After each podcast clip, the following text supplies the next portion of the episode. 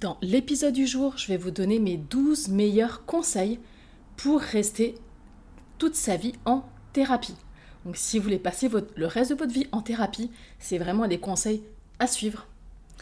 Vous l'aurez deviné, c'est plutôt des anti-conseils, mais la plupart des gens suivent euh, sans se rendre compte ces conseils-là, ce qu'ils font, ce qui fait que la thérapie dure très très longtemps, euh, voire parfois des dizaines d'années, je l'ai constaté chez mes clients. A tout de suite. Bienvenue dans le podcast Alchimiste ta vie pour apprendre à transformer le plomb de tes épreuves en or de possibilités nouvelles. Je m'appelle Anya Tsai, coach en résilience et thérapeute, conférencière et auteur du livre L'or de nos cicatrices. Et avant tout, je suis moi-même résiliente à plusieurs niveaux et alchimiste de ma vie. Alors, pour le voyage et pour toi aussi, alchimiser ta vie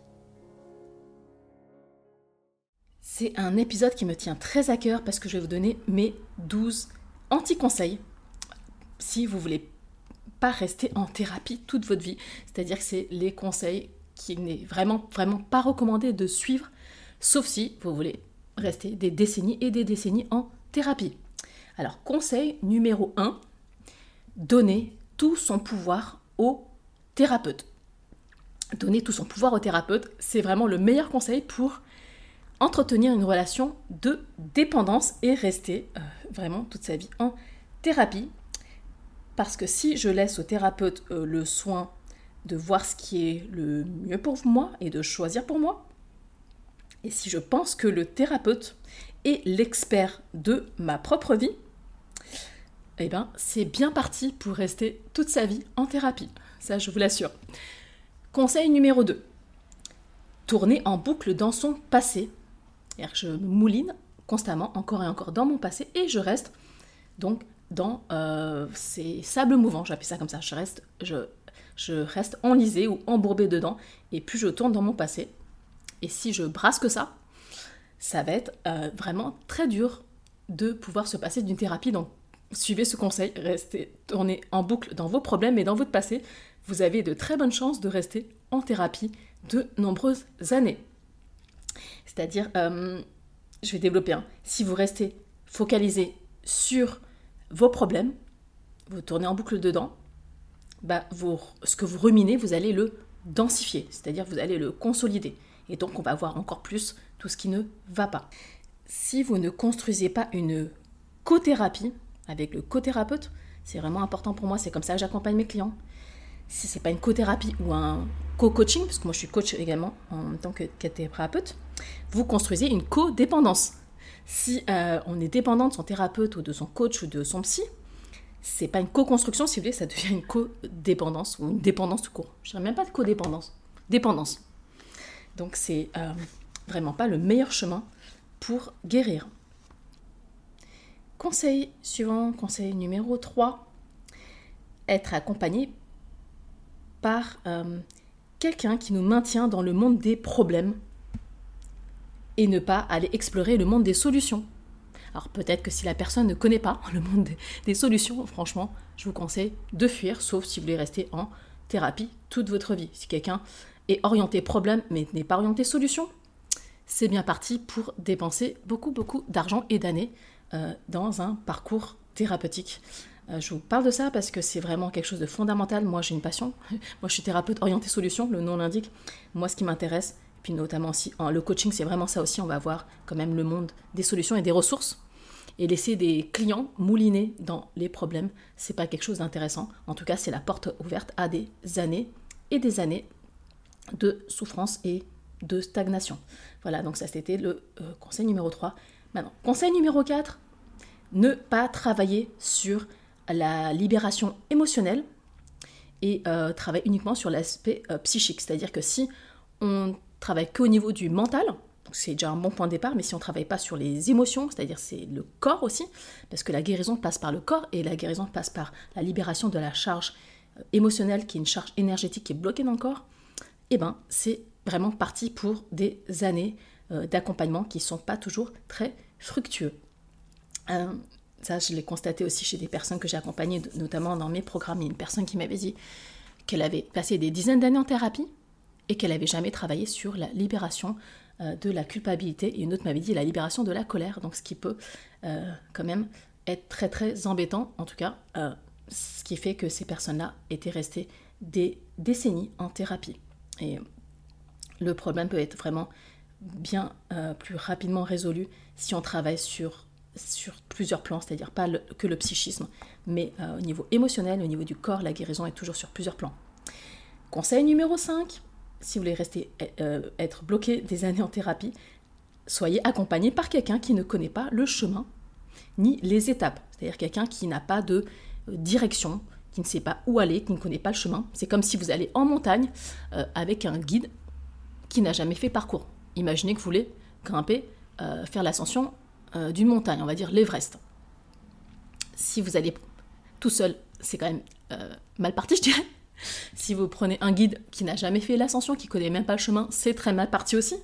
Donc prenez quelqu'un qui ne connaît pas le chemin, qui connaît pas les étapes, par exemple, si vous quelqu'un qui ne connaît pas les, les spécificités de la résilience après des traumas ou après notamment des violences sexuelles par exemple, euh, c'est bien parti pour rester vraiment des années et des années en thérapie.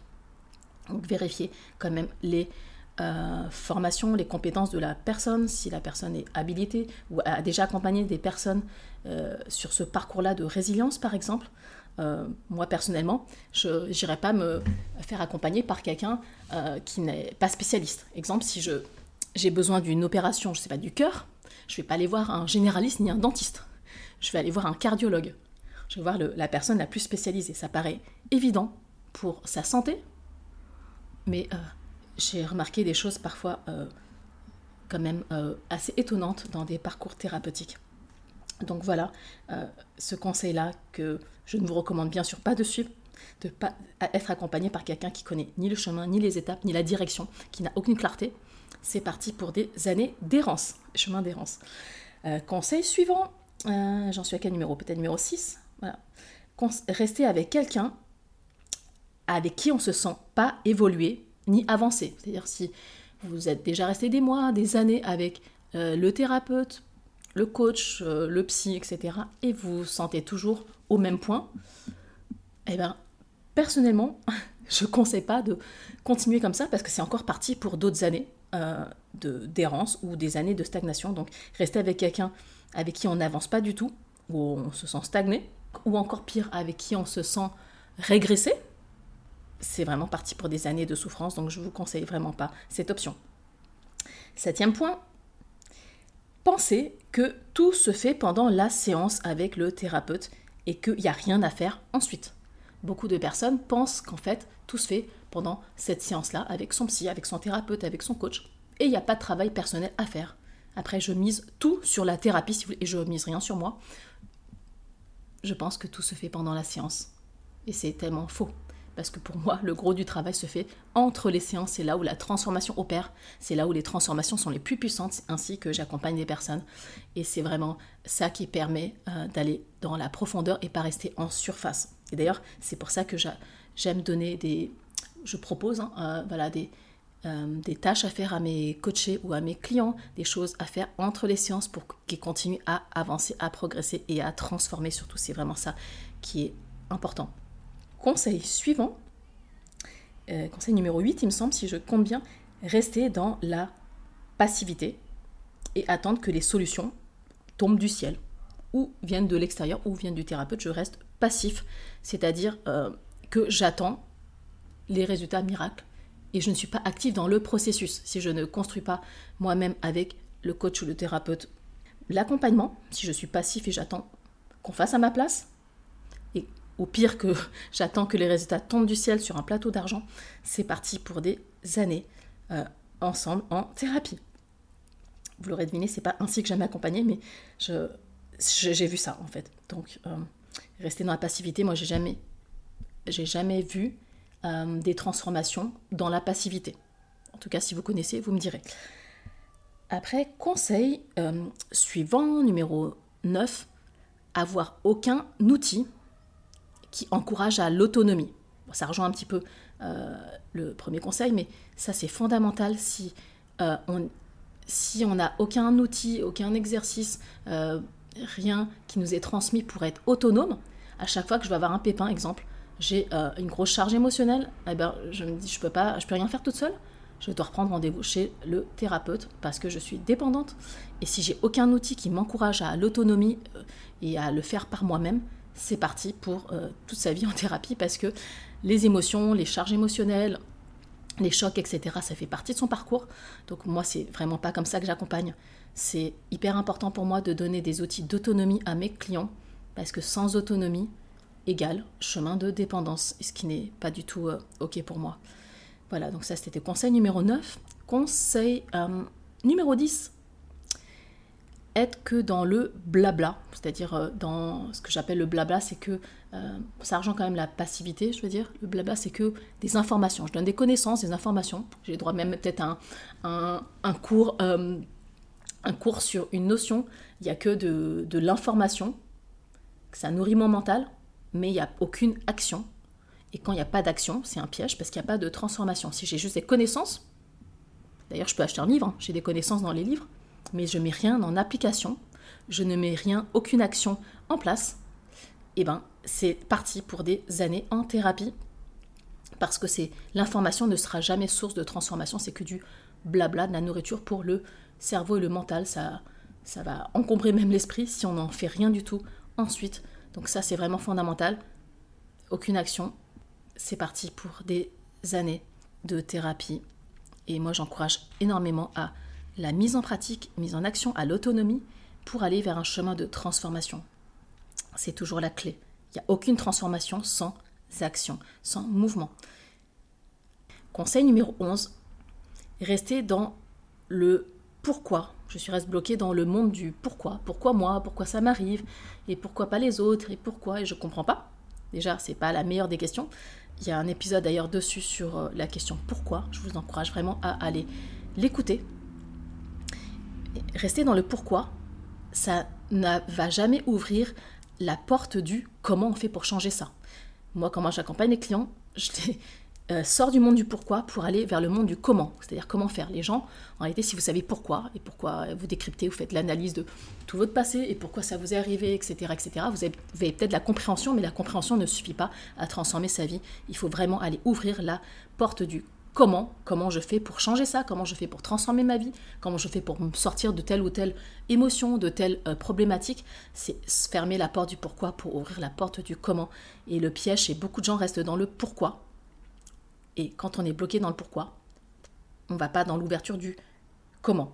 Ça, c'est certain. On peut pas ouvrir euh, les deux portes à la fois. Il faut d'abord fermer la porte du pourquoi ou en tout cas faire le processus pour aller ouvrir la porte du comment. Mais c'est dur d'emprunter deux portes en même temps.